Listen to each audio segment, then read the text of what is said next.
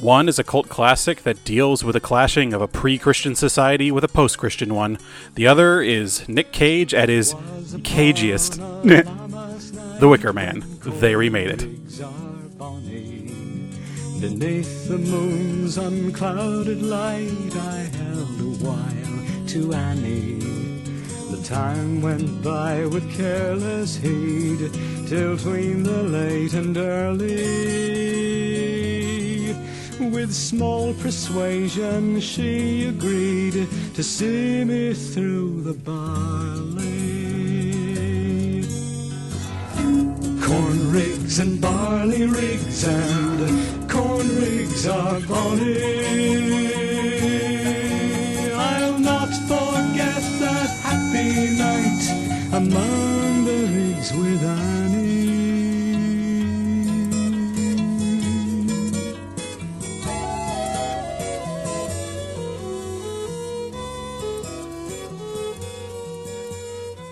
Hi, and welcome back to another episode of They Remade It. I'm your host, Stuart. And I'm your host, Jacob. And just coming back at it after a bit of a hiatus, I recognize that you had some uh, internet issues. Shit, shit, shit internet issues following a, a massive storm. My internet was knocked not just mine, but like my anyone under that provider in this entire area was just disconnected for 3 days. Wow. And I don't have good cell service at my house. So, Yeesh. yeah. Well, I'm glad you have been slowly drawn back out of the Stone Age. Yes, it's it's unfortunate we had to push back the recording, but it's all right. I got the chance to see another thing at the theaters that I can now talk about. Otherwise, I would have had to wait till next recording. But that's the only upside. Yeah. Eh, I, I haven't. I, I even told myself as things kind of open back up, I try to go back to the theater more often on my own. But just every time things start kind of getting a bit better, I see how things get infinitely worse again out there, and I'm like, uh, I don't know. um, I've wanted to see Pig, like the Nick Cage movie, I- which like you know I do but too. I really because like I saw it at first, I was like, God, this looks absurd, and I'm gonna love it. And then I saw all the reviews come in, and it's actually like apparently fantastic, and I'm like, oh, okay, cool. I'll probably get shit for this from someone, but like that. There, most of them are like B movie trash, whatever. But I think that the past five years of Nick Cage movies are better than the vast majority of work that he's just done over the years, including what we're going to talk about today. Not to get too into that, but like Yeah, I don't know what it is. I- Maybe just he's desperate for money since he wastes it all. So he's. We talked about this when I watched Willy's Wonderland, but he's just like, sure, I'll do anything. Just fuck it. Yeah. Yeah, I um I kind of agree. Like I think there's highlights throughout his career, but I think yeah, I I've seen the the phrase Nick Cage renaissance thrown around a lot lately and I think I think it applies. I yeah, it's apt. Yeah. But uh but yeah, on that note, I'll let you go and go first for stuff you've been watching cuz mine I guess sort of leads into what I well Oh, okay. I, I, Well- I, I don't know. It's whatever. You go ahead and go first. Did you go? Okay. um. So a couple of things. I so so for an episode of a podcast I specifically wanted to watch. I had no reason to do so, but I did it anyways. I rewatched uh the Happy Time Murders just so I could like remember it for the discussion. Uh uh-huh. It's still bad, just as bad as it was the first time around. I just Cool. I I don't understand I don't understand the thought process behind it, yet I also do at the same time.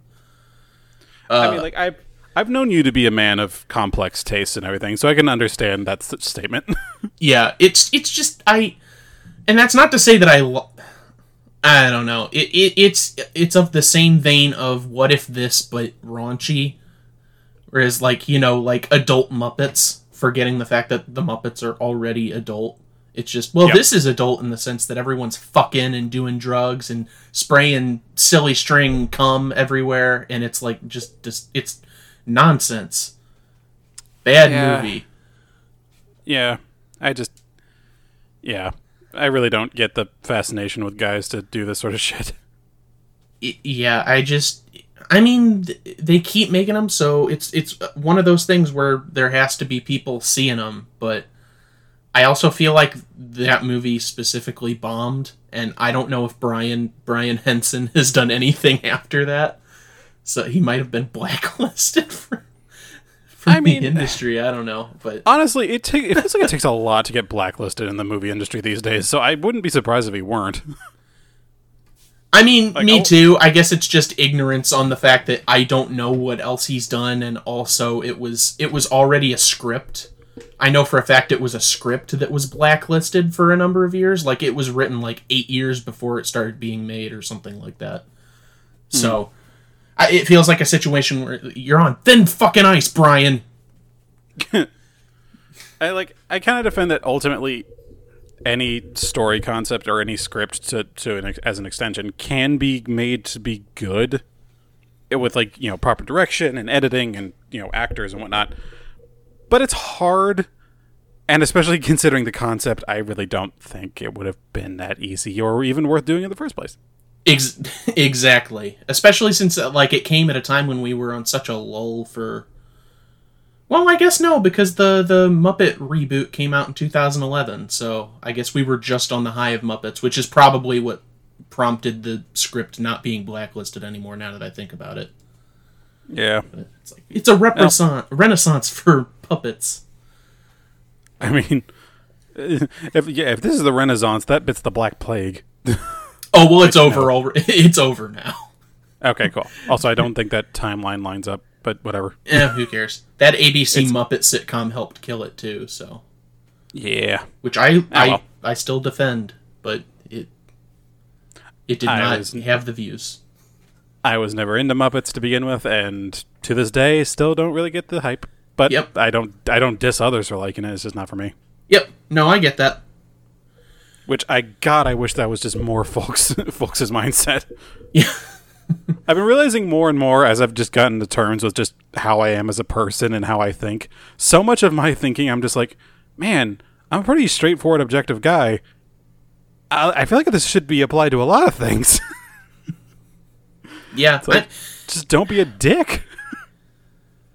I mean, it see. I think a lot of people get upset with that because they think you're saying there can't be discourse, which is not the statement that's being said. It's just Yeah, if anything, it's the exact opposite. I'm hoping for discourse that just doesn't involve people stabbing each other. yeah, exactly. It's it's it's a matter of you know, I want to find out why you like this thing, and I want you to understand why I don't like it. Yeah.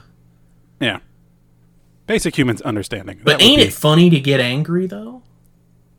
I mean, and again, and- again, I guess I just don't relate to that part of humanity. I guess I'm just like every time I get angry, I just get tired and like upset, and I'm just like, man, I just I want to lay down now. Yeah. I think, I think there's a few things wrong with me. I mean, there definitely is, you know, ADHD, depressive disorder, yada yada. But you know, like other stuff. Thank you, Happy Time Murders. for for bringing my impending mental implosion into the into the mix of things. prompting all this yes.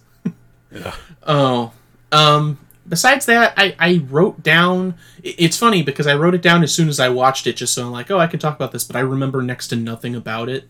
Um no escape room which i just came across on amazon prime i guess. It's just you know an escape room themed horror movie and it's it's weird because I think they started making it because they got the news that that big budget escape room horror movie came out, which I liked and I remember discussing on the podcast when I watched it. Yeah, Um, so they're like, "Oh, we got to make one of those and fast." Maybe that wasn't the case, but it could have been the case. Uh, but it came out before the big budget one too, so it technically Yeah, beat them to the punch as well.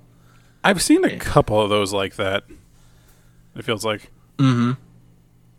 Yeah, but uh, I mean, there's unfortunately not too much to say on that other than it's it's kind of bland. It turns more into a haunted house movie than it is an escape room movie, which, eh, there's there's there's like no puzzle. It doesn't feel like it has to have that gimmick behind it. Whereas the big budget theatrical escape room movie like was entirely reliant on different rooms with different themes having puzzles you had to solve and Yeah, You know, it's it- like actual escape rooms. exactly it, it put itself into it more and and it has one of those open-ended bs endings which you can do well but it it, it just felt forced. it is.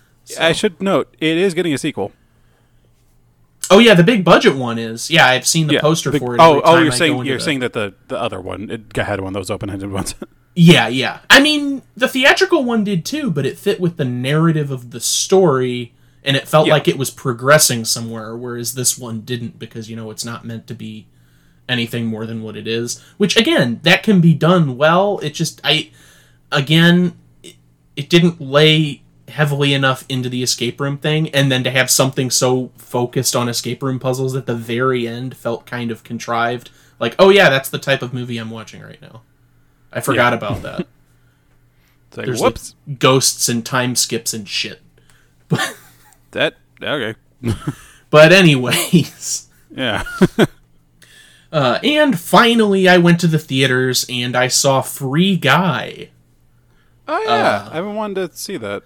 Yeah. Um in my opinion, it's kind of mediocre. It has some good bits in it and it's cliched to say, especially I feel coming from me who can be a unfortunately can be a bit of a hypocrite about these things, but I do like Ryan Reynolds and I like him in this movie too. It's just kind of the stuff that's happening around him is not as enjoyable to me.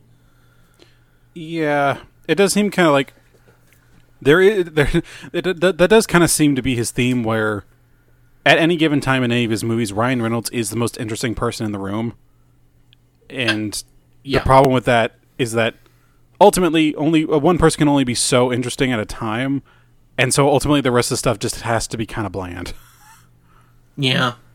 It's So, and it doesn't go too extreme on it again no spoilers especially since you want to see it and it's relatively new but it's it, it's not as bad as ready player one but it, it it's participating in this sort of death of culture thing that we've been experiencing where it just throws everything at you like there's not just a music drop for wrecking for Miley Cyrus's wrecking ball. There's a scene based around it, and there's you know here's the lightsaber, and there's the Fortnite dancing, which you know like they they did flossing in Sonic, which is a movie that we enjoyed. But and even then it was like it was very brief and it was just cuz Sonic's a dweeb. It's like, okay, yeah, fuck it, and fine. his character's like a little kid, but in Free God, Free Guy, I swear to you, I can think of like three scenes where people floss. Three, Oh no. three scenes. Oh no, it- Jake. Also, if you want close-up dramatic acting on like real-world YouTube and Twitch streamers, uh, then you'll have a fun time. Oh no, Jacob. oh god. Just know Ninja is not in the movie as much as he could have been. Just close your eyes whenever he shows up. Uh, the fact that he's in it at all. I, Yeah, I'm just gonna I'm just gonna say it. I hope streaming just as a general form just I hope vid- let me rephrase. I hope video game streaming as a general form crashes and burns horribly. I hope the big name people involved with it so badly fall into obscurity that they get foreclosed on. I truly, to my core, despise it for what it's done to modern culture. I was like, I guess I, I guess I'm down with that. I I'm was like, fine well, with, I like- watch some video game streaming. I like games done quick sometimes, and I'm fine with like the ones who aren't like super intense about it. I'm fine with the ones who are like, okay, we just do this kind of for fun and it's overall just kind of fun. But the ones where like every it feels like every other day there's a new controversy about some Yahoo with another name that I cannot even begin to take seriously says something truly abhorrently racist or sexist or just immoral in general. And I'm just like, how many people watch these fuckers? And I'll see it's like five million hits like every day or something. It's like, what? How is? It? I don't. I don't know how it's possible for individuals like this to exist, and I have never ever heard of them outside of news headlines talking about how shitty they are. well, Like you, I've never once heard any other human beings ever refer to them in a positive context, and yet they're this popular. That's the beauty of streaming, though, is if one of them screams the N word, they can't edit it in post. They can try to scrub it, but that shit's live. I mean, I guess, but the problem then with they- that also comes along with the fact that now it's just kind of normalized. Like, I mean, yeah, that's that's fair. If if more people got fully shut down because of stuff like that, it'd be one thing. But mo- more often than not, it's it's just a hiccup in the road.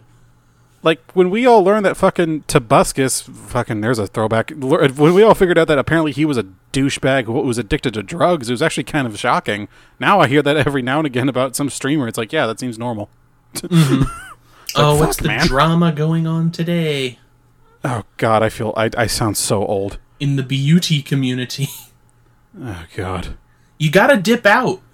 You gotta dip out like Ray William Johnson, or you gotta have your career in like the Epic Meal Times guy. You just gotta Yeah. get get get away from that scene. I mean, yeah. Like, there's a few of them. I, I'm just like, yeah, that's fine that you do this shit, but the rest of them, I'm just like, whoever this dream guy is, I keep hearing about. Like, this guy seems like a piece of shit. Yeah, Like, God above. I've Ugh. I've avoided most of that, thankfully. So I don't know if I'll see Free Guy anymore. Like, I might look it up when it comes out at home. I'm sure, it, like, there's probably like released to home already, like kind of thing that people are doing now. But I don't, I don't know if I could do it. It just sounds like Deadpool, but with streamers. So I mean, kind of. It's it's it's. I still like Ryan Reynolds, and I like him seeing him in this. But again, because of the writing of the movie, like even some of the shit that he has to say is just garbage. Like within the first five minutes of the movie, he says something about like a coffee being so good his tongue is like orgasming, and I'm like, come on, it's ah. not dialogue. like But Yeah. Like it works in Deadpool because Deadpool's like balls to the wall all the time, but like fucking and it's meant to be like a counter to like how serious the X-Men shit is. But this is your own thing, bro. yeah, Like even in video games, if I ever heard someone say that in a video game, I would find them and I would beat them to death. it's like what the fuck's wrong with you? I mean, I guess that's the point. It's a video game. It's it's No, I mean no, I mean in real life.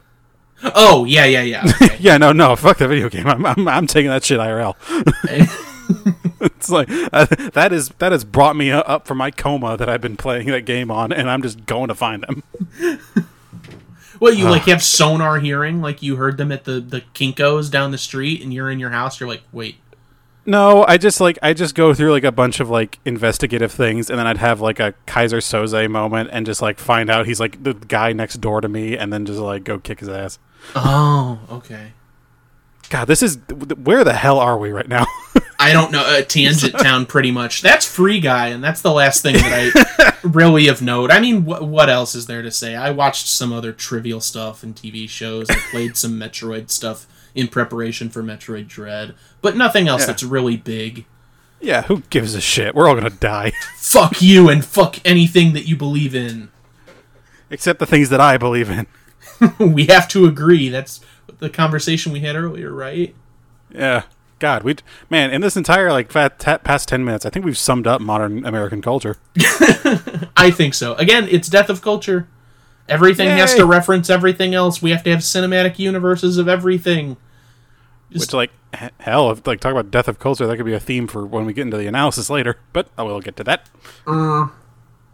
Anyway, if that's uh, That's it. You you go. Okay. No, you now you go.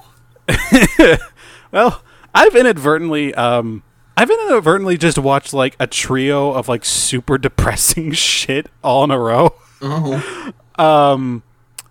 So, I, I like I've been trying to go on go through Netflix more and just in general, um, just to try to find more stuff. And I saw the first one that came up, which I knew was going to be depressing, was Road to Perdition, the Tom Hanks like nineteen like thirties movie, Yeah. um, which I kind of had high hopes for. I've heard like decent things about it. It's like definitely like definitely kind of interesting. I didn't like it. Um, it was just kind of it felt kind of pointless going throughout all of it because like the whole thing of it is like always trying to get his son to safety after you know like his son accidentally sees like a hit go down because he's like a mobster and they're running away and trying to get like safety and everything but they all only end up kind of coming right back around the main villain kind of gets shot off screen, and then the dad gets killed by this like other hitman guy that got hired who is also like a snuff photographer. It's really weird. Um, I yeah, just by the end, I was just kind of like, what the fuck was the point? Also, like, yo, spoiler alert, fucking uh, Tom Hanks' character gets killed. It's just like, okay, whatever. um, so wasn't a fan. Um, was hoping to like it more, but it's definitely one of those situations where I think Tom Hanks could do a more morally gray character. It's just he doesn't in this one. He ultimately just kind of seems like it just seems like a puppy dog trying to play like a wolf. it's like I know you're not a wolf, bud. Just fucking just chill. I'd say a lot of stuff I've seen him in is like a puppy dog pretending to be a puppy dog, and then a lot of stuff, a lot of more recent stuff is kind of that, but with wisdom thrown on it. yeah, Like now, well, now he's an aged hound, right. but he's still adorable, right? Or like Captain Phillips, which is kind of weird or just kind of dumb. Yeah. which is like you know whatever. Um, that was the first one. Second one was um, I finally got around to watching Pan's Labyrinth. Yay! Um, I didn't like it so much. Yay! I'm, gonna, I'm gonna be honest. I was really kind of hoping, not necessarily for more, but like I definitely get what you mean about like it felt the magical elements felt very separate from the reality elements. Not to Um, mention, like, I, yeah, I'll let you talk more on it because I already had my day in the sun. It just felt like there. w- I I expected there to just be more of it in general too. Yeah, like it, like because of it, like both elements kind of felt very incomplete in the end. Um, and fucking at a certain point, it really did just feel like, you know, those movies where it feels like, oh, they're trying to do this shit to like see what all like kind of like action slash gore stuff they can get away with. That's what it really felt like in this one, where there's just a lot of like like there's a scene where like the main like rebel leader guy you see like he needs to get his leg amputated and you see like the first cut of the saw before it cuts away and it's like really gross. Yeah. um we never see that character again. I tried looking it back. We do not see that leader character again. He was just there to show us that body horror.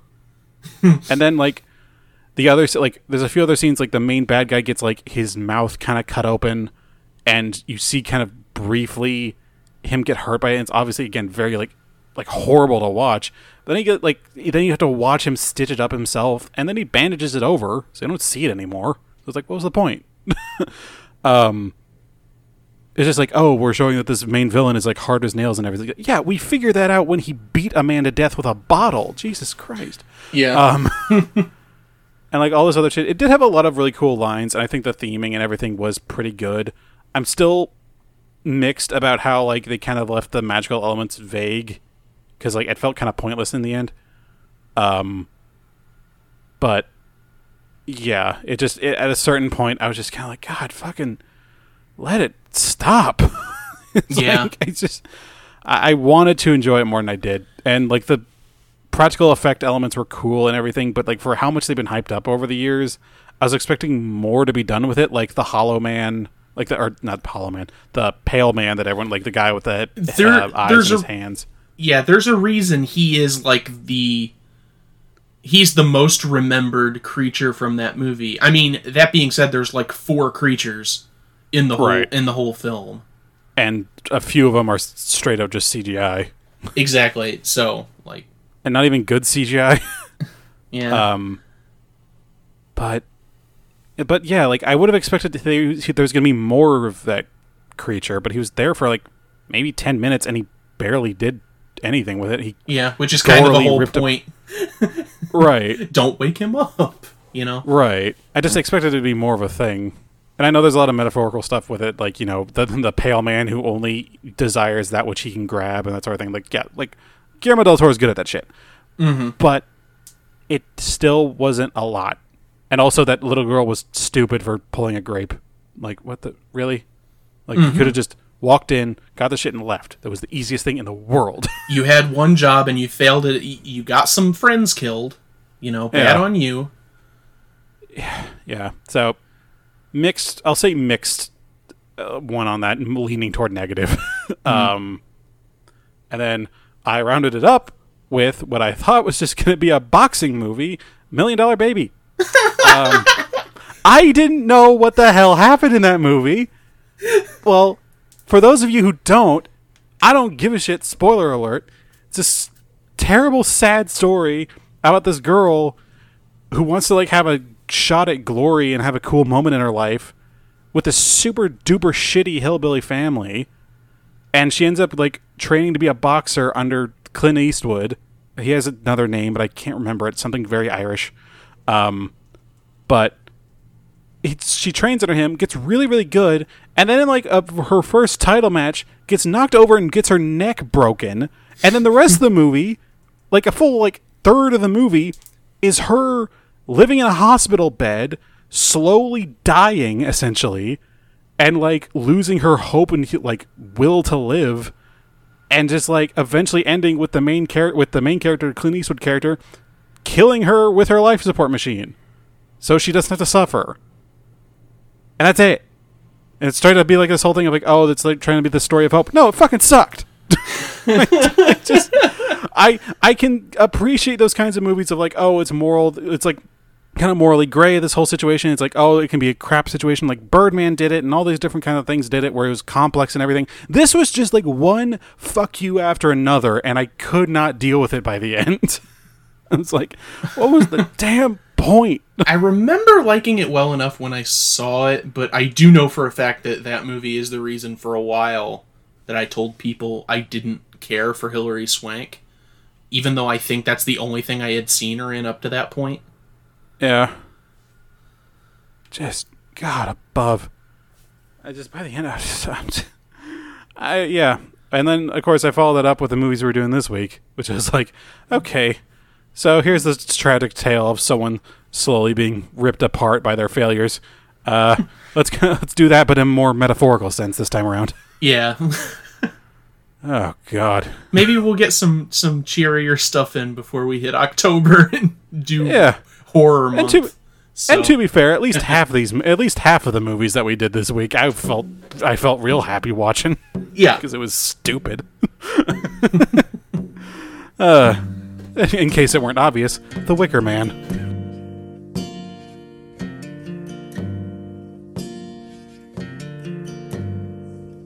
I put my hand on her knee and she says, Do you want to see? I put my hand on her breast and she says, You want a kiss? Gently, gently, gently, Johnny. Gently, Johnny, my jingle. Gently, gently, gently, Johnny. Gently, Johnny,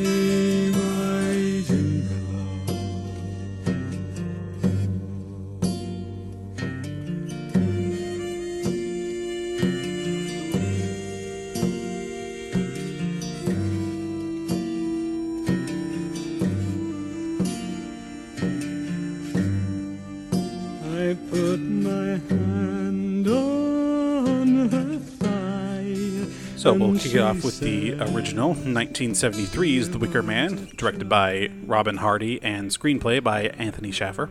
Starting us off, Police Sergeant Neil Howie, played by Edward Wood- Edward Woodward, say that three times fast, journeys by seaplane to the, a remote Hebridean, yeah, Hebridean island of Summerisle to investigate the disappearance of a young girl, Rowan Morrison, about whom he had received an anonymous letter about her disappearance.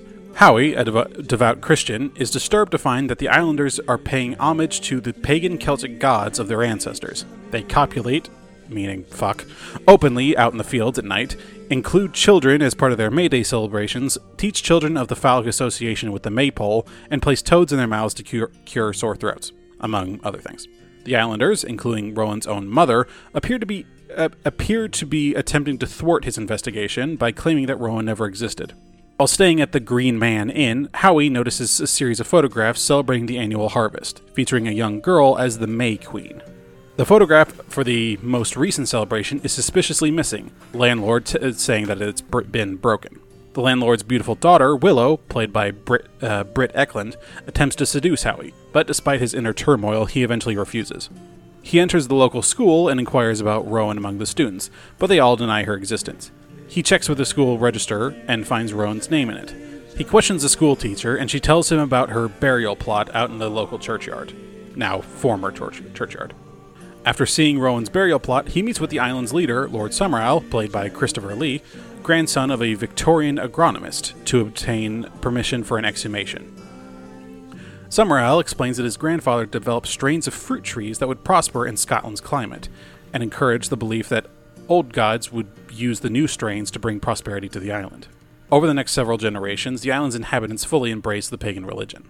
Howie eventually finds the missing harvest photograph, showing Rowan, Rowan standing among, among lots and lots of empty boxes. The harvest that year had failed. His research reveals that when there is a poor harvest, the islanders make a human sacrifice to ensure that the next harvest will still be bountiful. He comes to the conclusion that Rowan is alive and has been chosen for this sacrifice. Realizing he is out of his depth, Howie returns to his seaplane only to discover it's no longer functional, preventing him from leaving or calling for assistance. Later that day, during the May Day celebration, Howie knocks out and ties up the innkeeper so he can steal his costume and mask, that of Punch the Fool, an old pagan uh, pagan figure in those sorts of situations. He then infiltrates the parade as such. When it seems the villagers are about to sacrifice Rowan, he cuts her free and flees with her into, into a cave behind them. Exiting it, while when they exit, they are intercepted by the islanders, to whom Rowan happily returns. Summerisle tells Howie that Rowan was never intended as the sacrifice. Howie himself is. He fits the gods' four requirements. He came of his own free will. He has the quote power of a king unquote by representing the law. He is a virgin, as he is abstinent and Christian, and he is a fool. Defiant, Howie loudly warns Summer Summerisle and the islanders that the fruit tree strains are failing permanently, and that the villagers will turn on Summer Summerisle and sacrifice him next summer when the harvest fails again. Summer Summerisle angrily insists that the sacrifice of the willing, king-like virgin fool will be accepted, and that the next harvest will not fail. The villagers force Howie into a, inside of a giant Wickerman statue, along with other various animals, set it ablaze, and surround it, singing the Middle English folk song "Summer is in, in Comin' In," which I'm sure I mispronounced that a bit because it's Middle English, but whatever. Inside the Wicker Man, a ter- terrified Howie recites Psalm 23 and prays to God before cursing the islanders as he and the animals burned to death. The head of the Wicker Man collapses into flames, revealing the setting sun behind them. Now, on to the 2006 one, directed by Neil LaBute and screenplay also by such. I am going to just go ahead and say that there's enough different with this that I'm gonna have to give a few like heads up. It is otherwise basically the same though, so I'm gonna go and roll through the cast. Uh, well, uh, I'll roll through the differences real quick. Um, basically, I mean, it's modern day, obviously, um, and it follows a another guy named Edward Malus, uh, played by Nick Cage, obviously, and it has this whole thing where he appears to be seeing this vision of a girl that he failed to save at an accident, but it is also the girl that he's looking for. It's still Rowan. Um, and he actually knows the person who sends the letter regarding her disappearance, um, Willow, who in the previous one was just the you know you know slut lady, which like you know to each their own. Um, but yeah, he actually knows her. She invites him to the island in question. Um, she later on reveals that Rowan is actually his daughter, and there's a whole thing where the island is actually a meritocracy, a matriarchy, where it's to say that women are the ones in charge and men are considered to be second class citizens. And they're not actually worshiping anything really specific. It's just kind of vaguely goes on about like mother goddesses and like old ways and this sort of thing. And it's basically like none of the cool literate, like literate level, like stuff that goes on in the original, where there's like actual research and dedication to the accuracy of the situation. And now it's just kind of like, hey, women be crazy, right? um, but that's about it. I'm sure we'll touch on other ones, but otherwise, it's it's definitely fashions itself more directly as a horror. Um, even in interviews uh, with Christopher Lee, I saw that um, he and the people making it didn't consider the original Wicker Man to be a horror. It was just kind of like a kind of like a religious thriller. Um, and that should also be noted. The remake also pretty blatantly does not have the same religious connotations or connotations. It does not have the religious angle. It just kind of drops the main character, the main cop character, having any kind of religious affiliation, and just kind of makes him a bystander in this wacky world. so, yeah, it's a bit weird, and the tone is completely different. So let's have fun. but that, that about that about does it. And fun they had. I'm Yes. sure. Probably. I have no idea. Oh, but fun I did not have. It should be said, I'm going to be really biased in this before we go further in. I am super duper interested in like Celtic religion and Celtic traditions and everything. I mean, fuck's sake, my name's Stuart, for God's sake. Like, I descend to some degree from that sort of that sort of like uh, faith, like far enough back. But also at the same time, the new one is so absurd that it's difficult for me not to laugh whenever I watch it. So. It's it's fair. That's fair. But before I'm sure I give my initial thoughts, we should head into the full circle. Yay.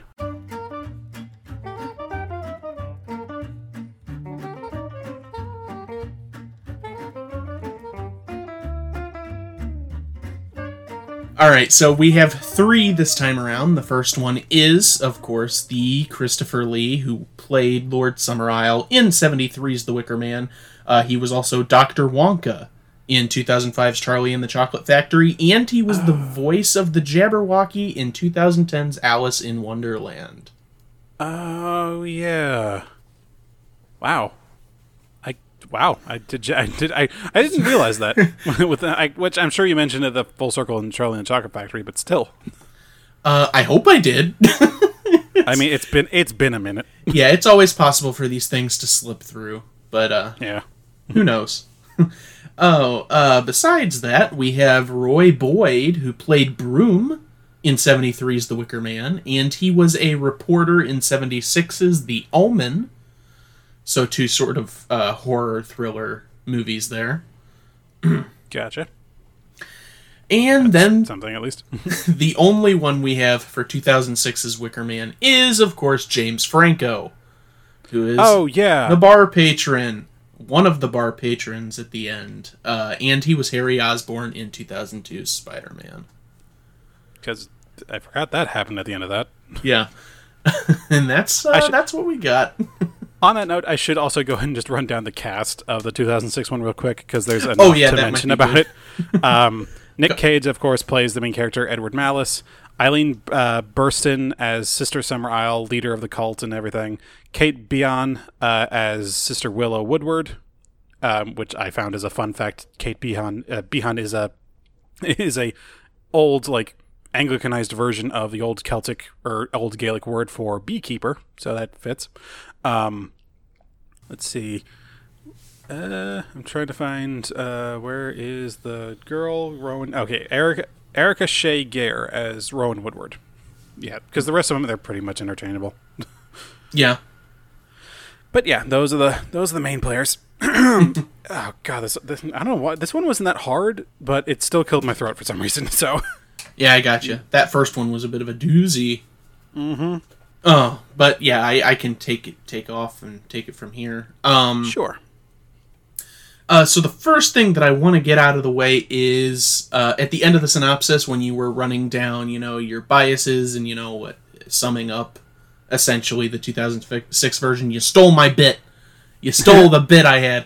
Um, Sorry. just, just in that you know, obviously with all of this sort of mythos and pagan religion thrown into the first one, it it's sort of you know two religions embattled against each other, and that's kind of the core of the movie. Um, Whereas the new one is just women suck. women are evil and twisted, and they suck. Uh, and they use men and they torture them. Perhaps not just Nick Cage. I don't know what they're doing to the other guys. Are they cutting their tongues out or what? But I think yeah, I um, think that was the implied thing. yeah, so uh, not good. Women are not good, according to Mister LaBute's uh, film. But it, it's just just that in and of itself. I we're gonna talk about it more. There's different things, to, you know, cast, soundtrack, this and that. But I Yep. feel like the summation of it is right there. In that, while the plots are the same, just minor tweaks here and there completely changes the theming of the movie and makes it infinitely less interesting to me. I would argue that I wouldn't. Necess- some parts of it wouldn't, weren't necessarily minor tweaks. Well, yeah, some parts weren't. I mean, and and that's that's weird too because some of these actors do a relatively good job, I guess. Like Ellen Ellen Burstyn just feels detached, like she doesn't want to be there, uh, Yeah. which is understandable. I mean that and Miss Miss. I, I assume it's Beahan, um, Kate Beahan. Willow. I gotta say before we go any further, and I'm sure we'll talk about it more. I have never once in my life seen someone so vacant whenever they're on screen. Like The dead stare. Like my god, like not even dead stare. It's just like.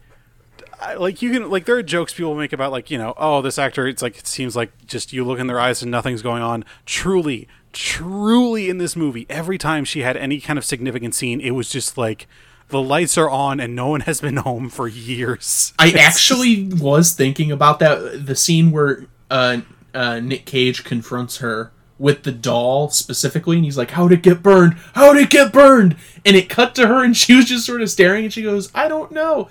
I all I could think is like if there was just a split second longer of just silence on her face staring at him, just with like static noises as she attempts to process what she's hearing, because like you just hear like the dial-up sound yeah. it's just so oh my god it was just every single time. I just i had to keep myself from laughing. It was some part between laughing and like pure white rage where i'm like do something. And that's that's something too is that the like you were saying it's so ridiculous there are laughable moments in the movie. Yeah. I i like nick cage and i even like some bad films that he's done like to a laughable degree. Yeah i think that i i found everyone around him the ridiculous ridiculousness of those characters were so much more funny to me. I didn't find anything he was doing to be particularly funny except for him screaming about the how asking how the doll got burnt. And when they're in the class and he looks at all the girls he goes you little liars. But besides that it was just sort of like dull to me. His performance anyways was dull. Everyone else like whether they were out of it or vacant or hammy like I, found everyone else to be a much more humorous type of bad Yeah. And I do have kind of I did come to a conclusion in the last third of the movie when I was watching it about kind of about that, but I'll kind of get to that later on as we kind of go into just general like performances. Um so I don't so we don't linger on here too long. But yeah, no, I fully I fully get what you mean.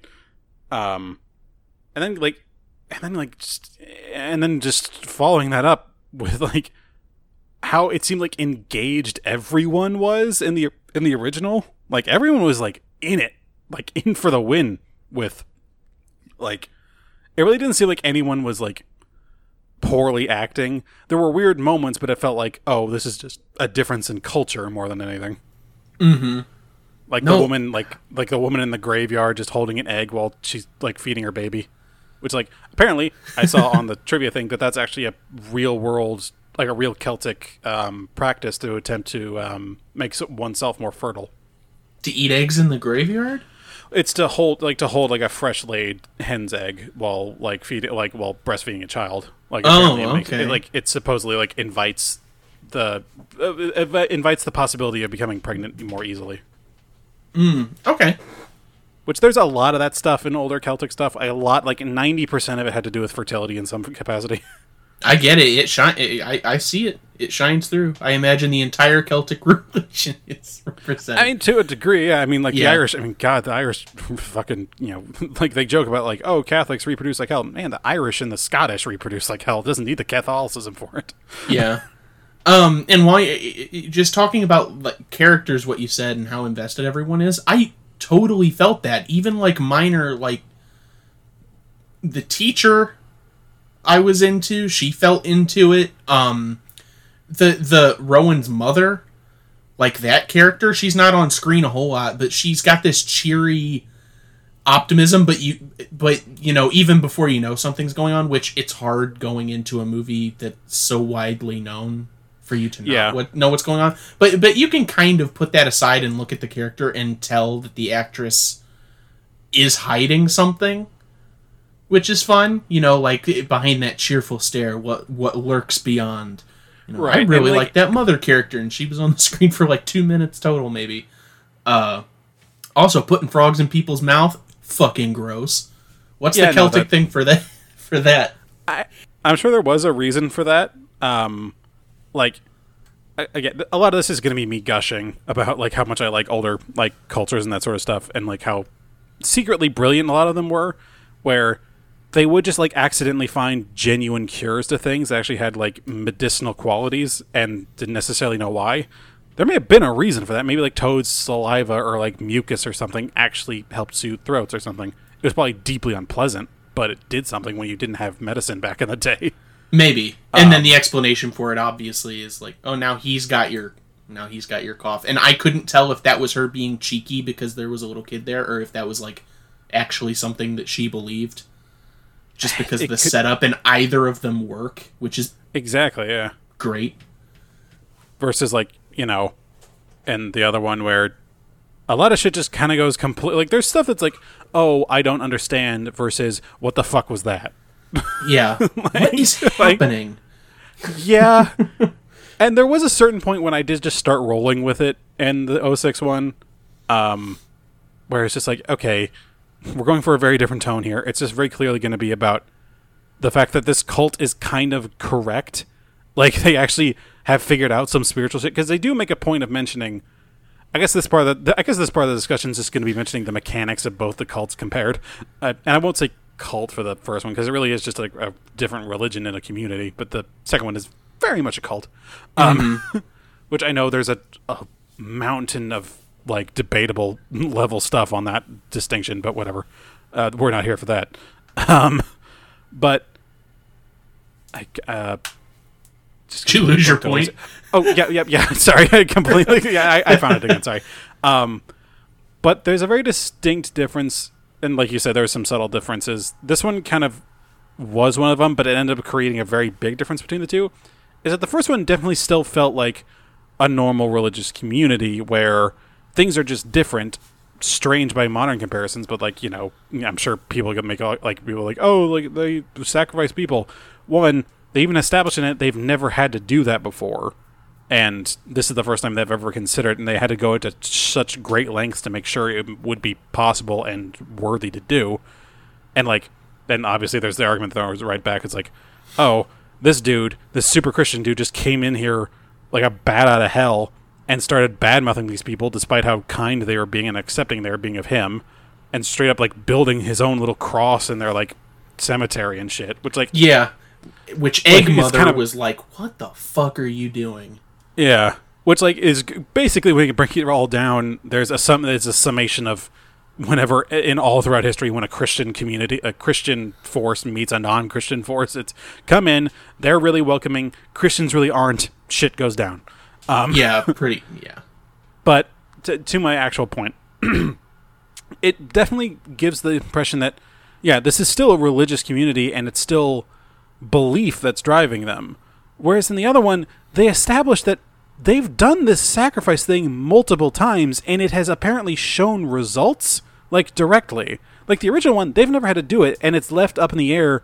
Would this actually help them? Like Summerisle might still be doomed himself and mm-hmm. their crops might actually be permanently failing even like with the sacrifice so they might just be wrong and might be their faith might be completely for nothing and that's meant to kind of be the moral quandary here it's like okay is this are these people truly wrong or are they just misguided or is it just as misguided as howie was coming in here like an asshole Right. um, but then they directly establish multiple cases where like the a the main character is having like visions of Rowan. Apparently, I don't know. Like they never established like he's having like some kind of psychotic break or something. I don't know why he keeps seeing shit, but that and like the weird whispering in the background implies there's like something greater following him, or like all these like weird disparate elements of like there's multiple cases of like twins and everything on the island of all women who are like some of them can like speak in sync. And like maybe that's a tradition that they're building to. Like one subtle thing i liked that like they had uh, the two girls in the schoolhouse who were twins and they were speaking together but they had to repeat what they said implying that oh they're still learning to speak in sync so it's like they had to repeat themselves so they make sure like okay you said the same thing okay cool we do it again so that was like a bit of background stuff that i thought was interesting it probably didn't deserve it but still I was gonna say I Um, didn't even. It was probably not worth it at all because I didn't even pick up on that. I I remember hearing the two lines and I was like, okay, that's weird. But then I moved past it. I didn't even think about it. Yeah, So- which and then even in that same thing, they're like they they take the moment of like in the original where they talk about oh what's the maypole represent oh it's a phallic symbol whereas in this one they just said what do men represent just as they are just phallic symbols it's like all right. Yeah.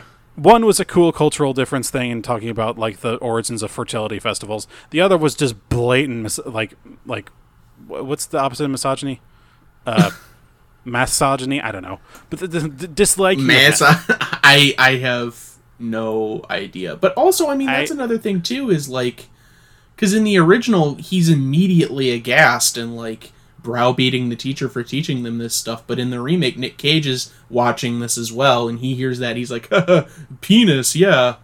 yeah. School has really changed. Like he's Uh, into yeah. it. Well, because like in this case, because it, it loses the emotional impact, like the religious impact, because like one dude's super devout, Yeah. and that's why it's, it's so weird for him. It would be weird if Nick Cage, if that was the only instance in the movie where he was upset. But even, I guess not, because this whole thing is about him trying to find this little girl. I don't know. You could spin it some way if you're gonna. I don't know if you're gonna try to change the themes to some degree. Try, to, I don't know, go all the way with it. Yeah, but and I keep, and I keep waffling with it, so I'm gonna get to the end of my point. But Okay, okay. in summation of all that stuff, like all these different like weird disparate elements, and then coming in conclusion to the fact that this is they have apparently done this whole sacrificial ritual of tricking someone, bringing them here, apparently having to get, and not only that, they just kind of get Howie in the original one just because they've done some research on him and they knew he would be a pretty decent mark, and they even have to test him throughout it. They have to like tempt him with uh, sexual offers and everything. Is like, is he truly pure? Will he stay a virgin? If not, then we've got the wrong guy, and this ritual cannot commence. Whereas in this other one, they straight up have to like plan this decades in advance, where they have to send one of their women out, seduce a man, get pregnant with his kid, come back, like run away back to the island, wait like 10 years after the fact, and then write to the man saying, "Oh, our daughter is missing," but being as vague about it as possible, to set up this guy to even have a chance of this ritual going on, and that they have apparently done this multiple times, Well, and that and it's worked every time. And here's the thing I'm confused about. So, is the implication that they do this sacrifice every single year? Or is the implication that they only do it when they need to because the past crop failed? Because they make it sound. Because they. Same as the original Wicker Man, in the remake, they make it a point to say, yeah, last year's crop failed. That's a plot point. Which to me means. I guess that they send girls to the mainland to mate with guys every single year and then only when a crop fails do they reel one of them in do they keep logs like okay you had the child in 10 years you know no or I- maybe 10 years the crop fails it's like all right pull out the pull out the book who which of the men that we marked can we pull in for this situation it's so needlessly complicated and all of that all of that confusion comes about just by the simple change of making it not a random guy Yeah. And like it actually has some level of gravity when you find out, oh, they had marked him specifically because it's like, oh, maybe this isn't just some random guy. Maybe it's a guy that like tr- they truly like he, he probably felt like a random guy in that situation, but then he felt like, oh, I've been being watched for an extensive amount of time, at least the last year. just to get me figured out for this next celebration for this sacrifice. That's powerful. This other one, it's like, oh, it was all somehow planned with like Illuminati level precision. Like, what the fuck? Mm-hmm. it's like, and like, while all these like women sleeper agents are out there about to make, you know, James Franco and Jason Ritter out of fucking nowhere. They're next to Marks. Like, And here- just, just straight up Green Goblin and Dipper Pines just showing up at the end there. Like, what the hell? And here's the most confusing part to me. So there's a difference between the theatrical and the unrated version. The theatrical version does not have a lot of the torture scenes near the end before he gets burned. But the theatrical version also introduces that six months later thing.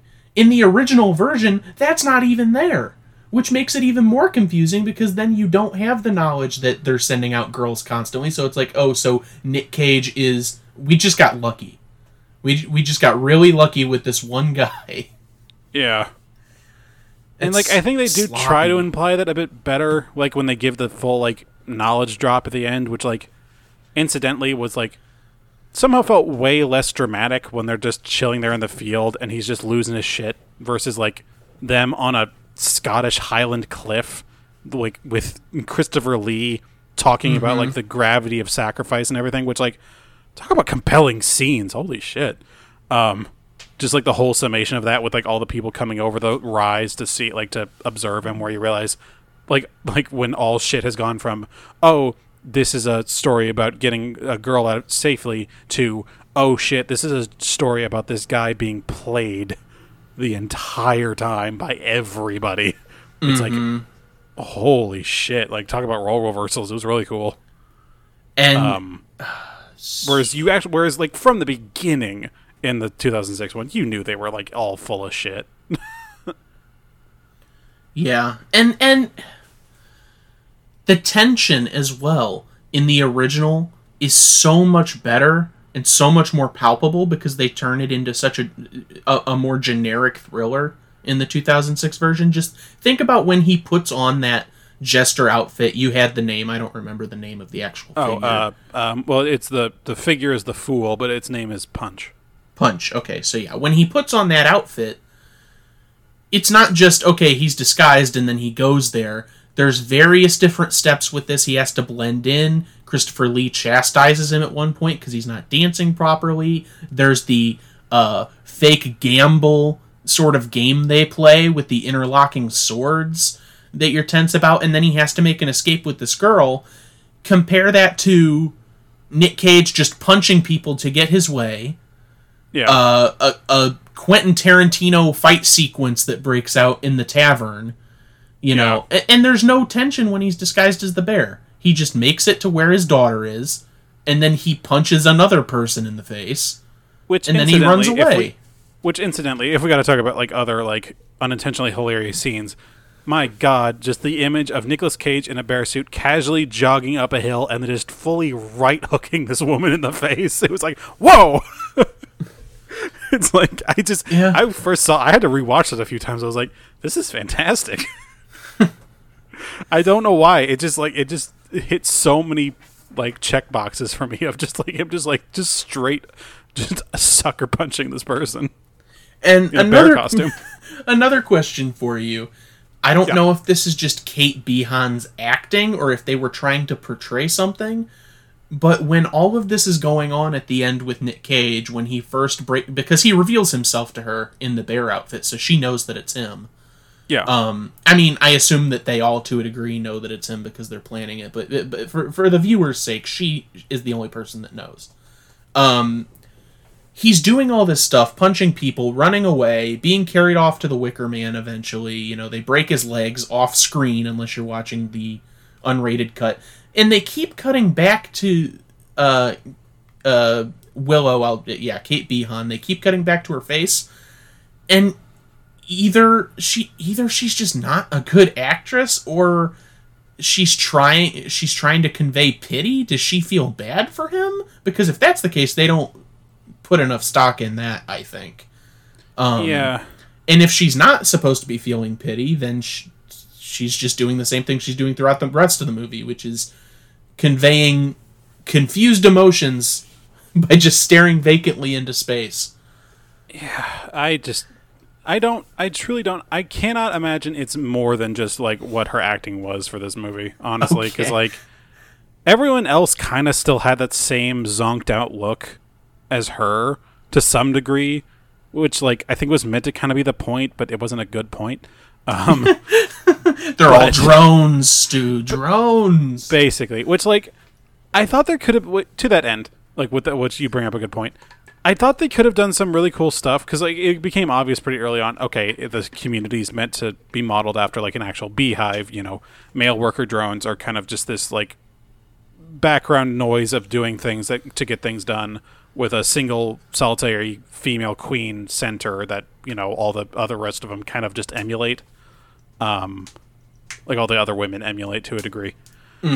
And so, like, I thought that could have done something kind of cool with it, but in the end, it really just seemed like, man, they have about as much personality as the fucking bees. yeah.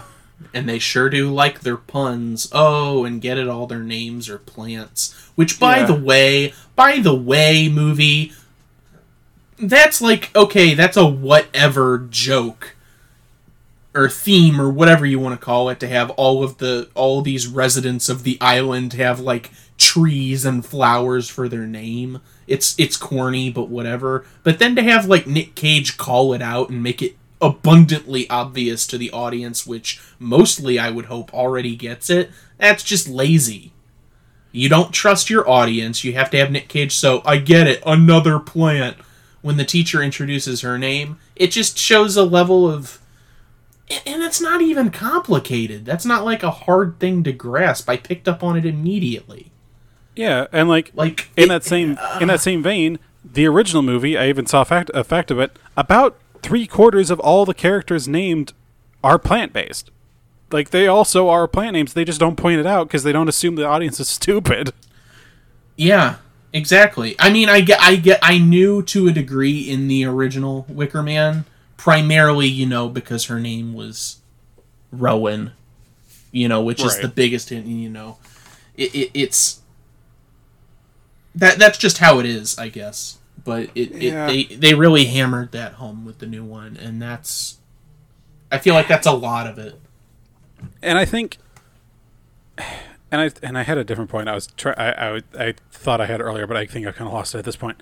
But th- there's a lot of points to be had between these because like one is super complex and the other is super ridiculous, and both have lots of talking points to that end. So we picked some complex movies for this one in different respects, obviously. I was gonna say, Um, uh, And, like comp- complex can mean a lot of things.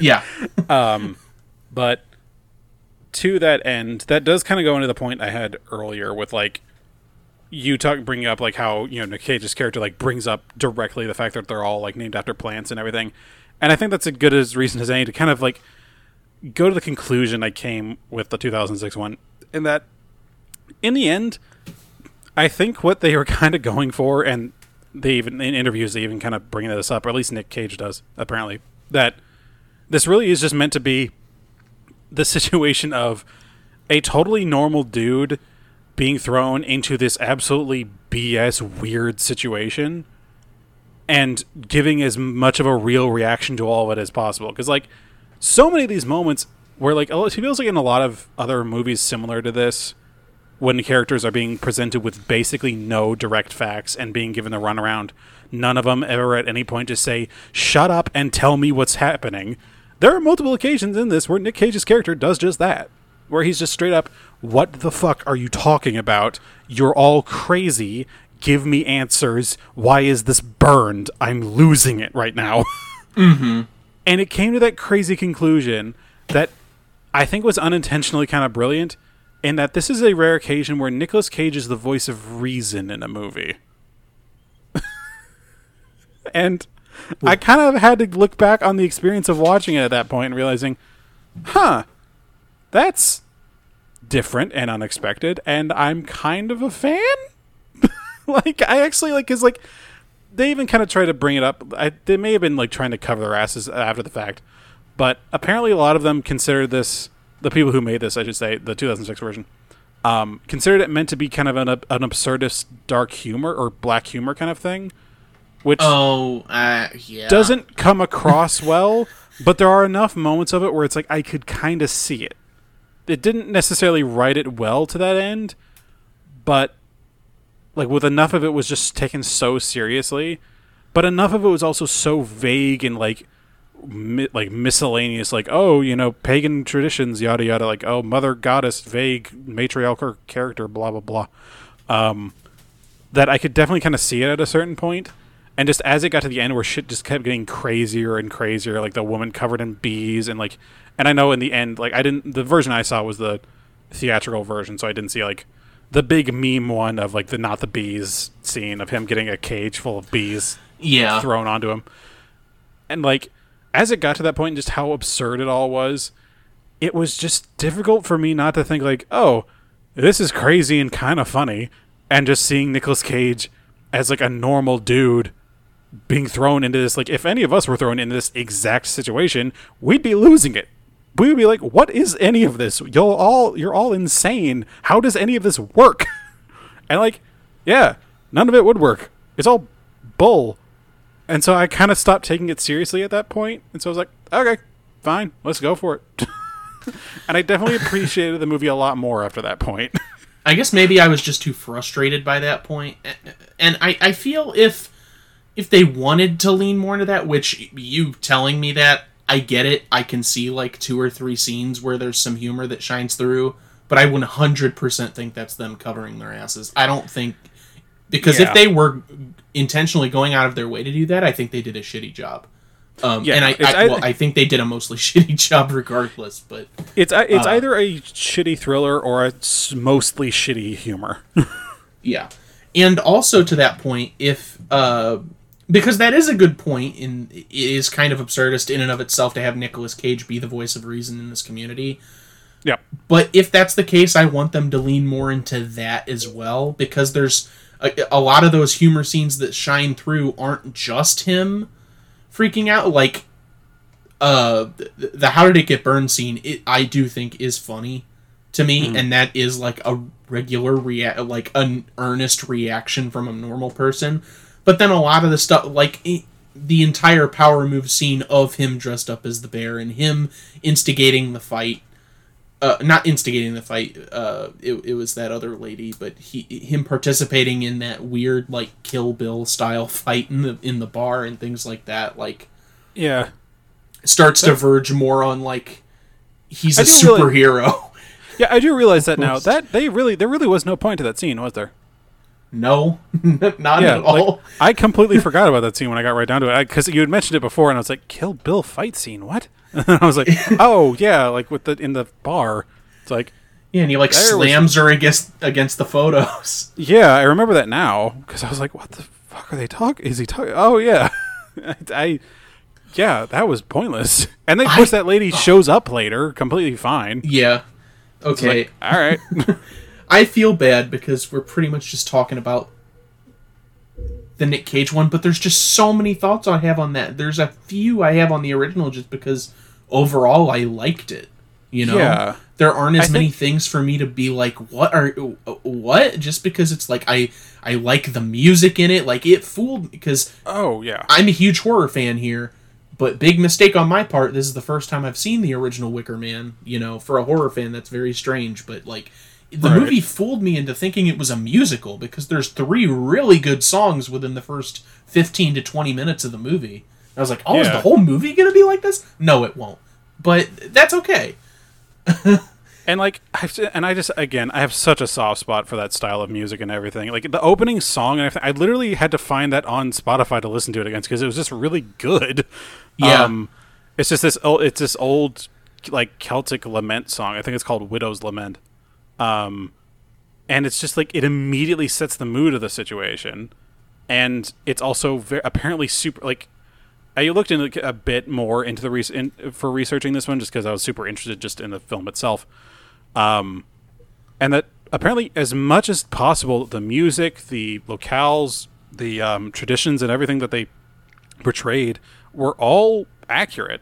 Like they were like actually like old celtic songs and old celtic traditions and everything. And so every time they started playing stuff like that i was like yeah this is how that shit went down. It probably wasn't in modern English, obviously, but Yeah.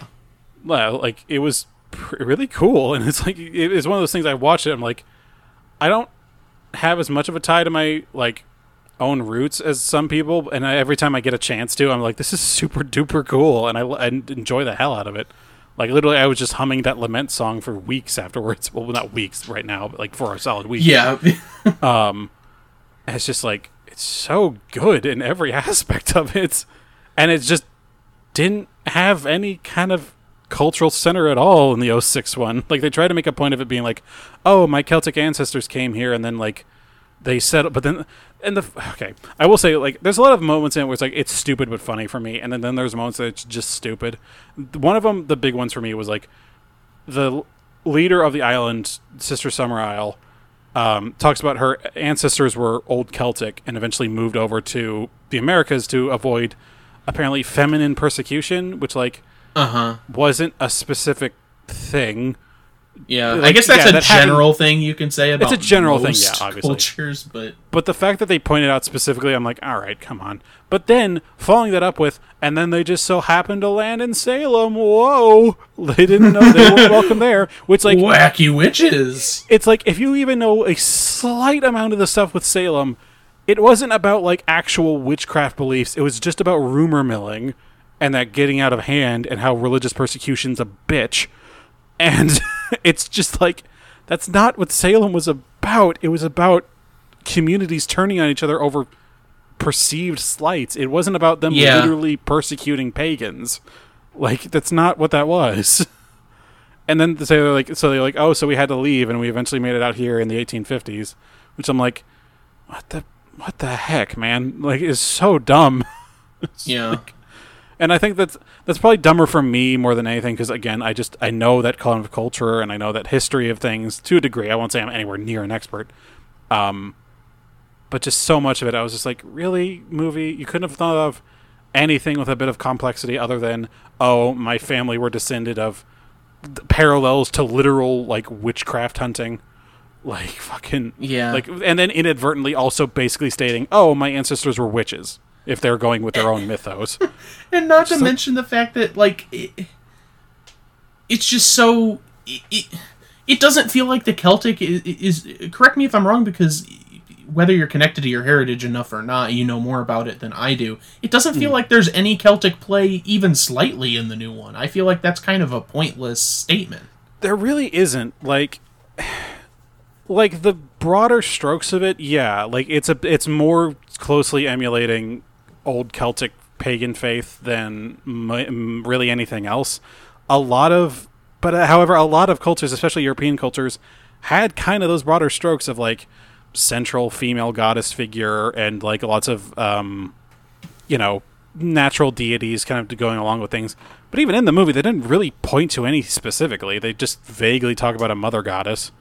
And it's Uh-huh. like that's kind of it whereas like they talk about specific figures in the original like the god of the sea god of the harvest god of the sun which like again they don't go into huge detail but it's definitely accurate at the very least Th- that's more detail than were provided in the other. Like it's just enough to be like, yeah, that's authentic, and it's not name droppy, you know. Because at the at that point, if they start name literally naming every god and then listing what they're responsible for, it sounds like a synopsis drop. But Right. And in know, a lot of those cultures, more they casual. didn't. And like early on in those cultures, they didn't have names for them. They just were like the that like just literally worshiping a good harvest and literally worshiping the sun and the sea because they were entities that they could literally witness themselves. and that's fair. And then yeah, and then they had to try to like bring parallels of it with the 06 one that just didn't fit. Like there really was nothing about it that was like specifically Celtic. Like I think there's some centrality with the using of bees, like beekeeping as a thing, but like nothing to that big an extent. Like widespread beekeeping wasn't really a thing for a long time. like it was difficult. um so I don't know. It was I'm sure there might be more than I give it credit for, but probably not by a lot. And this is gonna sound like a complete sidetrack, but it's also I mean, related like, to the. What, I mean, like, what else do we do here? it's also related to the 2006 version, and it's just. You looked at the trivia on IMDb, right? Or wherever? Uh, yeah. Because I did not look up really much of anything about this aside from just initial stuff. Okay, this is the director. He's done other things like this. Here are the actors. Blah blah blah. Yeah. But why is the 2006 Wicker Man dedicated to Johnny Ramone? oh, okay, that one. I, It's actually, dedicated to the for it. Gonna- guitarist for the Ramones. Why? Uh, just give me a quick. Oh yeah, okay. Uh, it is apparently because it like this is in the trivia. Uh, this is I'm just going to quote it directly. the film is dedicated to late musician Johnny Ramone, who introduced Nicolas Cage to Robin Hardy's original The Wicker Man. He introduced Nick Cage to the original movie. That's it. Okay. So wait. So was this movie like funded by Nick Cage? Was this Nick Cage's idea? I don't know. I have not. I didn't see anything specifically about it. I. Although it is fantastic because like there's a bunch of like a lot of like really cool like IMDb trivia facts for the original on there. Like I'm gonna try to look those up as well. Um, just con- to kind of give a back and forth because there's one in particular on the 2006 one that I just find very appropriate. Just for like the just the differences between them. So just bear with me for just a moment. All right. And while you're looking for that, the last thing on my mind right now about the 2006 one, Yep. maybe you have an explanation for it, but so this is planned in advance. They all wrote a letter, however that works, and sent it to Nick Cage to get him to come to the island. Uh, he finds this man who will take him to the island for some money, and the man does so. It is implied that they kill this man. Oh, it's not implied. They they straight up show his body at one point. Oh, do they? I missed that. I just Yeah, no, remember it's the like- bag play stuff. Okay. Yeah, well, they, you find his. He's been like mutilated and stuff. He's like he's like on the beach, just kind of like vaguely hidden. It's a very brief scene. oh, okay. I don't remember that. Why do they kill him? I think it's just so that he doesn't have a way out. Like I guess that seems just so. Are they constantly ha- like hiring new? I guess since he talks, he still has his tongue. He's from the mainland. It seems very confusing and contrived. I- yeah. that bit, especially since it's part of their plan. I get it if it's to prevent Nick Cage from going back. That makes at least a little bit of sense. But I, I feel like there's other ways that they could have done that that are yeah, no, it, it especially it since that's not mentioned outright. yeah, no, they never truly bring it up. Like they kind of bring up at one point right before he gets the bear costume. It's like, oh, did you take care of that business in the harbor? Yes, I did. And it's like that's kind of it. And even still, it, like yeah, like you're saying, it does open up a lot more holes than it fills. if you, yeah, if you're- going into the Wicker Man not knowing anything about the plot or the quote unquote twist at the end, then it's like, oh, they're killing him because he's not supposed to take people to the island, especially men. But Yeah. then once you find out this is all planned, it's like, well, he was supposed to get there somehow. Why are you doing the things that you're doing? I don't know. Maybe they just like maybe they assumed like okay, maybe like Nick Cage's character could get here in a num- number of ways. Maybe it won't just be the plane, and if it is the plane, we just gotta you know take care of him or some shit. I don't know. Maybe. Yeah, maybe. Um, Okay. but I do have the IMDb uh, trivia comparisons now. Um, with the 1973 one, uh, I'll just give the first two because I think they're really interesting. First of all, Christopher Lee agreed to appear in the movie completely for free in order to meet the budget. Oh, shit. Because he actually, this character was actually written specifically for him, and he was he still regards as like he still regarded it as like one of his crowning roles. Um, and then the one right after that. So there's a rowing boat early on that has like an evil eye on it. It's like it, there's literally like an eye that is meant to be staring out, which is called the evil eye. Um, that takes him to and from the plane.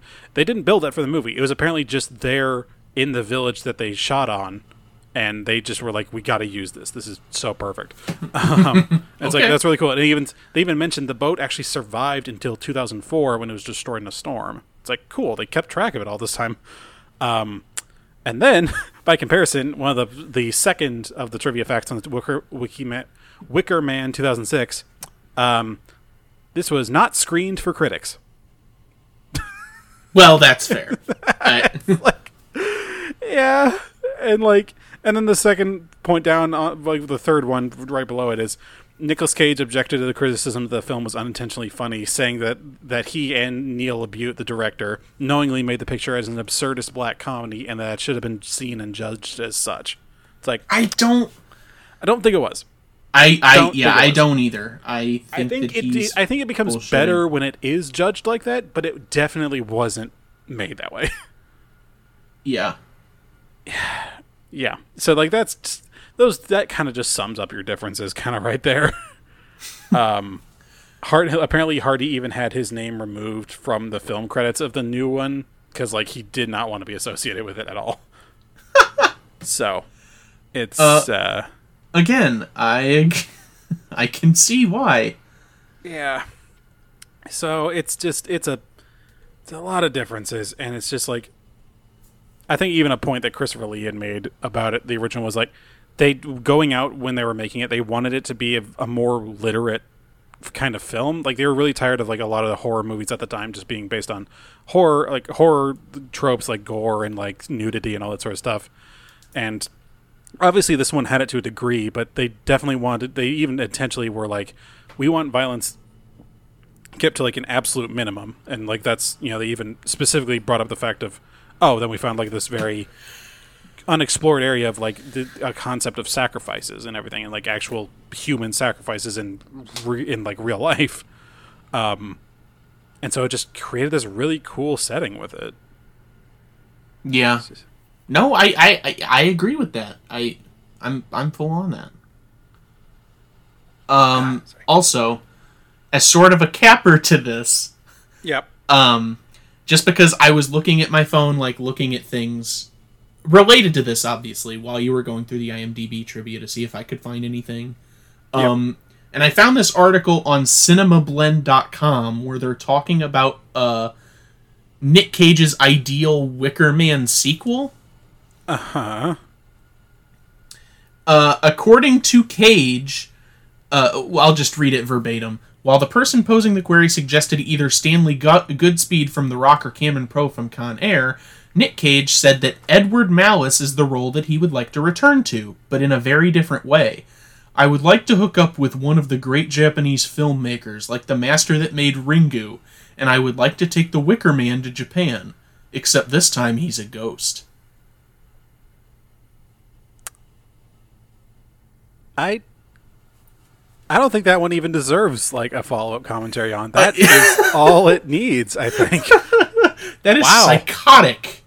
That st- Yeah? that sentence. I don't even know how that. there would are some individuals in that we run into every now and again, it just as a society, not just you and me, just as a society, that so perfectly skirt the line between like brilliant and insane. And I think Nick Cage could be bordering on it, but he so often just veers off just enough that I cannot think of him as anything other than insane. I think if we, un- I feel like he is living not necessarily on a higher mental plane than us, but on a different one at least. And that if we all were there with him, we'd understand perfectly. It'd be brilliant, I'm sure, or at the very least interesting. But that sentence, my God, I, I- don't know I- if I'm. I don't know if I'm going to be able to lose that one for a long time, Jake. Thank you. Every everything that I hear come out of his, it it feels like. It feels like Nick Cage is like a Gary Busey that you can have a full conversation with.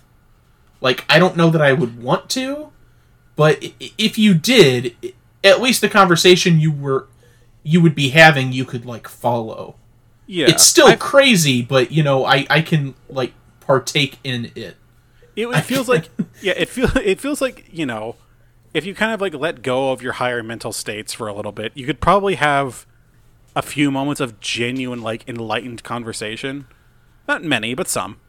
Um, and I think you would learn more about the world as a result.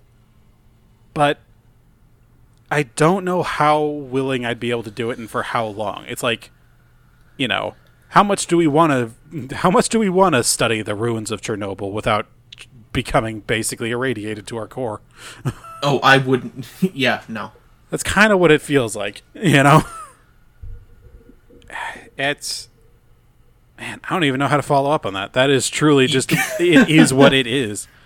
I guess just like I guess if you got unless you got other big opinions about either of the movies, no, I think it's I think that's the capper. I Yeah. don't think we can recover from that.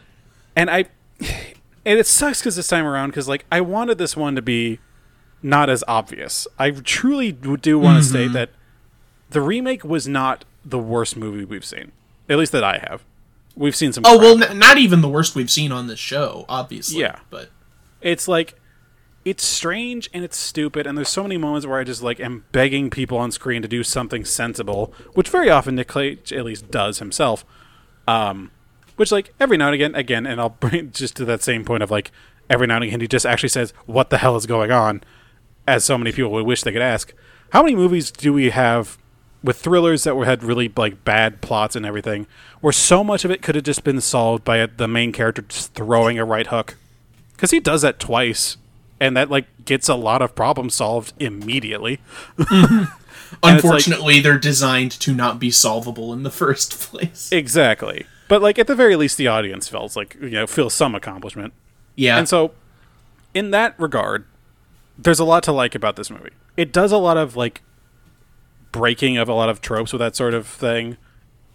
It doesn't do enough with it though. And it is in the end still just kind of dumb and honestly just kind of insulting to the memory of the original which is i'm just i'll say it i, I thought it was brilliant. I thought it was incredibly cool. I thought there were so many cool parallels between like oh this is what actually would be this is actually just a parallel of christian society meeting pre-christian society and how the two intermingled and how very often pre-christian society was really nice but in the end kind of had to kill the christian society and therefore would in turn get wiped out themselves later on but you know that's more implied than anything. Yeah. and it's just this cool big dichotomy in this whole like village uh, that feels very real. It feels like an actual culture an actual like sub society that's just living how they will. They don't seem evil. They seem strange but that's just because we live in a different world. And it's like i mean hell i got to, by the end of this i really was just kind of like man i'm a lot more pagan than i am christian and i'm like and i'm not christian i'm baptized christian but like to call myself christian would be completely false i'm just like I'm, i don't practice anything but by the end of it, I was like, man, I might be pagan.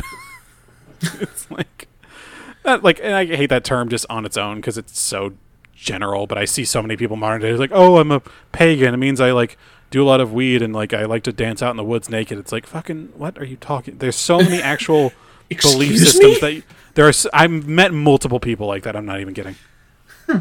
It's it's weird, and like so much of it is really just like okay. So basically, you're just taking the aesthetic that you like of these things and not actually going into the whole thing of like, oh yeah, they they actually swallowed like frogs and shit, people.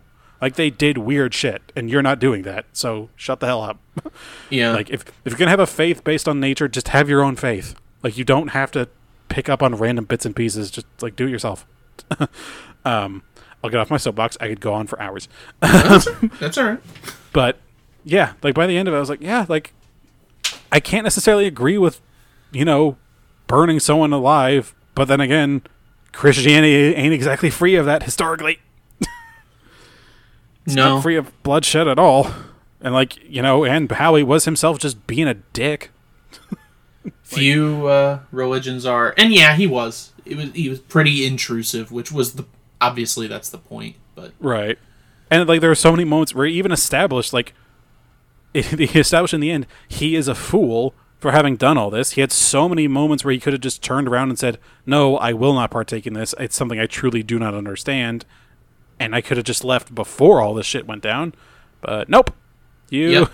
you just kept pushing it and you got yourself burned for it. Literally. yeah,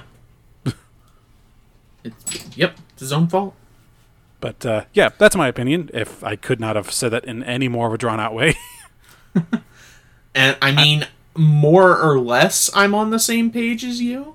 I I think the original is a masterpiece. I'm upset with myself that it took me so long to actually getting around to seeing it. But uh, hey, this this this podcast is not just uh, for analysis and discussion between friends, but it's also just an excuse to like watch things that we haven't seen before. Oh yeah, and shit we probably never would have watched otherwise. oh yeah. There's w- I wouldn't have- numerous instances of that. Like it took me forever to learn that The Wicker Man was a remake, and I had been wanting to do it for a while once I learned it, but I kept forgetting about it. and I wanted to wait until October, but then I kind of learned more and more. It's like it's not really an explicit horror, so I was like, "Fuck it, let's do it." Yeah. Oh. if anything, we're in the middle of springtime now. It's actually a pretty decent time for it. Uh, but uh, that that being said, the only point I springtime, will summertime. God, I'm I'm out of my mind. look, I didn't even pick up on that. Yeah, I heard whatever. you, and I was like, yeah, yeah, it's spring. It's a really been hot a- spring. It's yeah. I mean, like spring and summer around these times just kind of feel the same. Yeah. God, I think winter's the only season that really stands out anymore. pretty much. That's Oh. worrying. But that tangent aside, um, um, the only point I do disagree with you on, which isn't too heavily, and we've already talked about it ad nauseum, but just like I could not, I could not just roll with the, which is weird because I think that more often than not, I am the one that can just roll with it and just Yeah. enjoy what is ostensibly a bad film, but for some reason, this one just really frustrated me and like made me not angry, but like upset and just oh how like i checked the the timer multiple i checked the clock multiple times on this one just be like oh 30 minutes left are you kidding me It might very well just be the compare because it's just comparing it with the original of it being just so damn good. i mean it could be that's that's very it's plausible and the the time differences aren't even that big there's like a 10 minute difference between the two movies yeah, and that mostly can be attributed to credits. yeah some of that is credits yeah which goes for a lot of that yeah but um but yeah i like the original i can't even say that i like the remake in in a bad it's good or like a jokey way i just think it's bad and i didn't Yeah, enjoy it so I, I can def- I can still see it. I can't disagree with that. I'm sure if I had less of a just a weird campy fascination with Nick Cage, I'm sure I'd agree. But I just find the man so. I think the polite word is complex. yeah I'll stick. I'll stick with that. it also just like as a final point, just like on the on the subject of credits, the final shot in the original, like holy crap, like like that Oh, was like yeah. the perfect send off. Where like, oh my god, like it's like they managed to get it. I think what they did was that they probably had like cables and stuff that brought the head down to make it seem like it was collapsing, so they could get that shot. But still, like having that and then just pull, pulling in with the sun in the background, I was like, holy crap. yeah it beautiful literally beautiful you no Yeah. other words to I mean, much. that. I mean, much of the movie was. I mean, hell, there was an extended nude dancing scene where I was like, "This isn't doesn't feel erotic. It just feels fascinating to watch." yeah and that was one of the musical numbers yeah yeah, it's just like a girl straight up dancing naked, which is like, all right, cool. great I- nothing, nothing else to say. a great movie with fantastic TNA, which is the most masculine thing I've said in probably months, which I hate myself for it. Oh, Lord. but I think those those were sort of our final thoughts. movie. Yeah. So, um, uh, what do you have any suggestions to Oh, go good forth? lord. I have no earthly idea on this one. I'll be real. I tried coming up with something, but like I don't really know if there's a parallel for the original at the very least. Like to this extent at least. I'm sure there's something, but like there's a lot of video nasties like back in the day like in England that did touch on religion, but a lot of it was very explicitly like oh like uh, christianity is like is horrible and like oh, or but paganism's like this like or like this whole thing of like demonizing like like these fake pagan cults or whatever like preying on like christian societies and whatever the hell and like all of it was very much just shock value stuff i guess the closest i can think is the omen but even that's like a stretch i guess if you're just like mainly just like thriller slash horror centered on religion and Yeah. even that one saying it's centered on religion is kind of hard to say specifically because it's mainly just the, the kind of the bastardization of like the you know Christian end times Yeah. or the Antichrist but- rather. Hey, but decide for yourself. Go listen to our uh, episode on The Omen. Lots of talks about uh, David Warner in that, and uh, uh, the director Richard Donner, who just passed away like a month ago. Yeah, How oh, timely! yeah, yeah. Yeah, but beyond that, otherwise for like, I guess maybe if like we're talking like for the remake, if we're talking like maybe horror slash thriller with Nick Cage, there's Mandy, which was like madcap fun for me. Like it was basically like, hey, what if you took the front, uh, like the front artwork of an of a heavy metal album and turned it into a movie? It's like okay, screw it, All right. and like, and this had Nick Cage in it going absolutely madcap on like, ne- like tenth level narcotic drugs and shit, and like all this crazy stuff. it's like okay, sure. I mean, like fuck it. I didn't expect it, but I'll take it. Yeah. He he can be fun. He can be a lot of fun. Like uh, we've established that, and like you know, I, I you know, yeah, I don't know what else to say. Like I love Yep. National Treasure. it's one of the few straight laced times he's I've seen him in ma- in major movies. He's gonna steal it. I'm gonna steal the Wicker Man. There's a plot to steal the Wicker Man. Just running out of the island with a, with a, the giant thing on his back. I'm taking it to Japan. and also I'm dead. See how he steals it when he's a ghost. He possesses it and he pilots it around like Ghostbusters 2 with the Statue of Liberty. Oh my god, this this Godzilla sequel is really weird. Crushes Samurai. Yeah. Oh god, I want that in the next like big like oh Kong, you know Kong versus the Wicker Man. Oh, gee. Oh That's Jesus Christ. It's like a lot of fun. Oh, but that's that's all I can think of. Oh. You got anything? Um, yeah, I mean, like, there, there's some other Nick Cage stuff, obviously. Uh, Yeah. It's been a while, but Raising Arizona, I remember liking. Hey, maybe we'll cover that someday whenever we do our uh, Coen Brothers thing. But Oh, you yeah. know, he's in that. Um, but yeah, I guess sort of directly, one of the more obvious ones would be Midsommar. I'm far from the first person Oh to yeah, duh. Midsommar. obviously bring that up. That's like that's like the most obvious one that you can probably make. I think it was so obvious I forgot about it. I can totally see that. But yeah, I mean that that's good. So, yeah, You know, that one's definitely more on the horror side. Mhm uh, but another one just of interesting note. I have not seen it. Um, and from the synopsis I'm, I've read, it doesn't seem interesting for us enough for us to cover it. Uh, but Hardy did direct a sequel years and years later to The Wicker Man called The Wicker Tree. Oh, a Yeah, I- spiritual sequel, and Christopher Lee even shows up in it, uh, if only briefly. So I'm I'm just gonna say I was curious when I saw that, and I looked up the cameo scene, and from the from the look of this one minute scene that I saw on there, like 30 seconds in, I was like, it's really shitty looking. like, so that's like my the- suggestion. Go watch The Wicker Tree. Yeah, now it's I'm like full just like- force on it. just like camera quality and like acting quality and everything. It was just like, what the fuck is? It looked like they were sort of on a green screen at all times, but sort of not. It was weird. so I don't know how to feel about it beyond those thirty seconds I've seen, but it might be great. Who knows?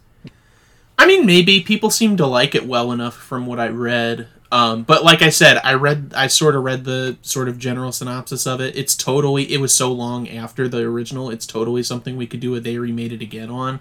Oh but yeah. just reading it, I was like, I don't know. This doesn't seem interesting enough to me to warrant it really a, doesn't. a secondary episode. So, so I'm just gonna drop it here in the suggestions instead. cool. I'm fine with that. Uh, but yeah, that's all I got. Yeah, I can't, I can't find anything else to to drag on about. My God, like right. talk about complex comparisons. My goodness. And here was me, like just a couple episodes ago, being like, "Man, I really wish we had, you know, a, like a deeper, complex thing of comparison." And it was like, then this came along, and the monkey's paw curled back another finger. Yeah. It's A like, little Jesus dry. Christ. Yeah, I think I think so- about sums us up. After me gushing about pagan religions, I'm gonna I'm gonna go find my local. I don't know. I guess it wouldn't be a church. it's like, it's I don't know where these folks gather. So yeah, so I'll go through the socials real quick, and then the two of us are gonna go off to our respective places where we pray. I'm not sure where Stu's is. Mine is the Blimpies down the road. Mine is probably going to be like the kind of like unused parking lot behind like uh like kind of like an auto body shop. Oh, okay. like one where they normally keep like a bunch of like new cars and shit, or like cars they're working on, but it's like weirdly empty. Yeah. Mine's beneath the escalator at the rundown Sears. Mine's mine's in the crawl Uh, space. The twist is is that I don't have a crawl space. Oh. if you if you need me, I'll be sneaking into my downstairs neighbor's house.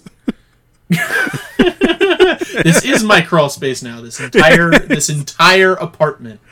Yeah. I hope they didn't hear me down there.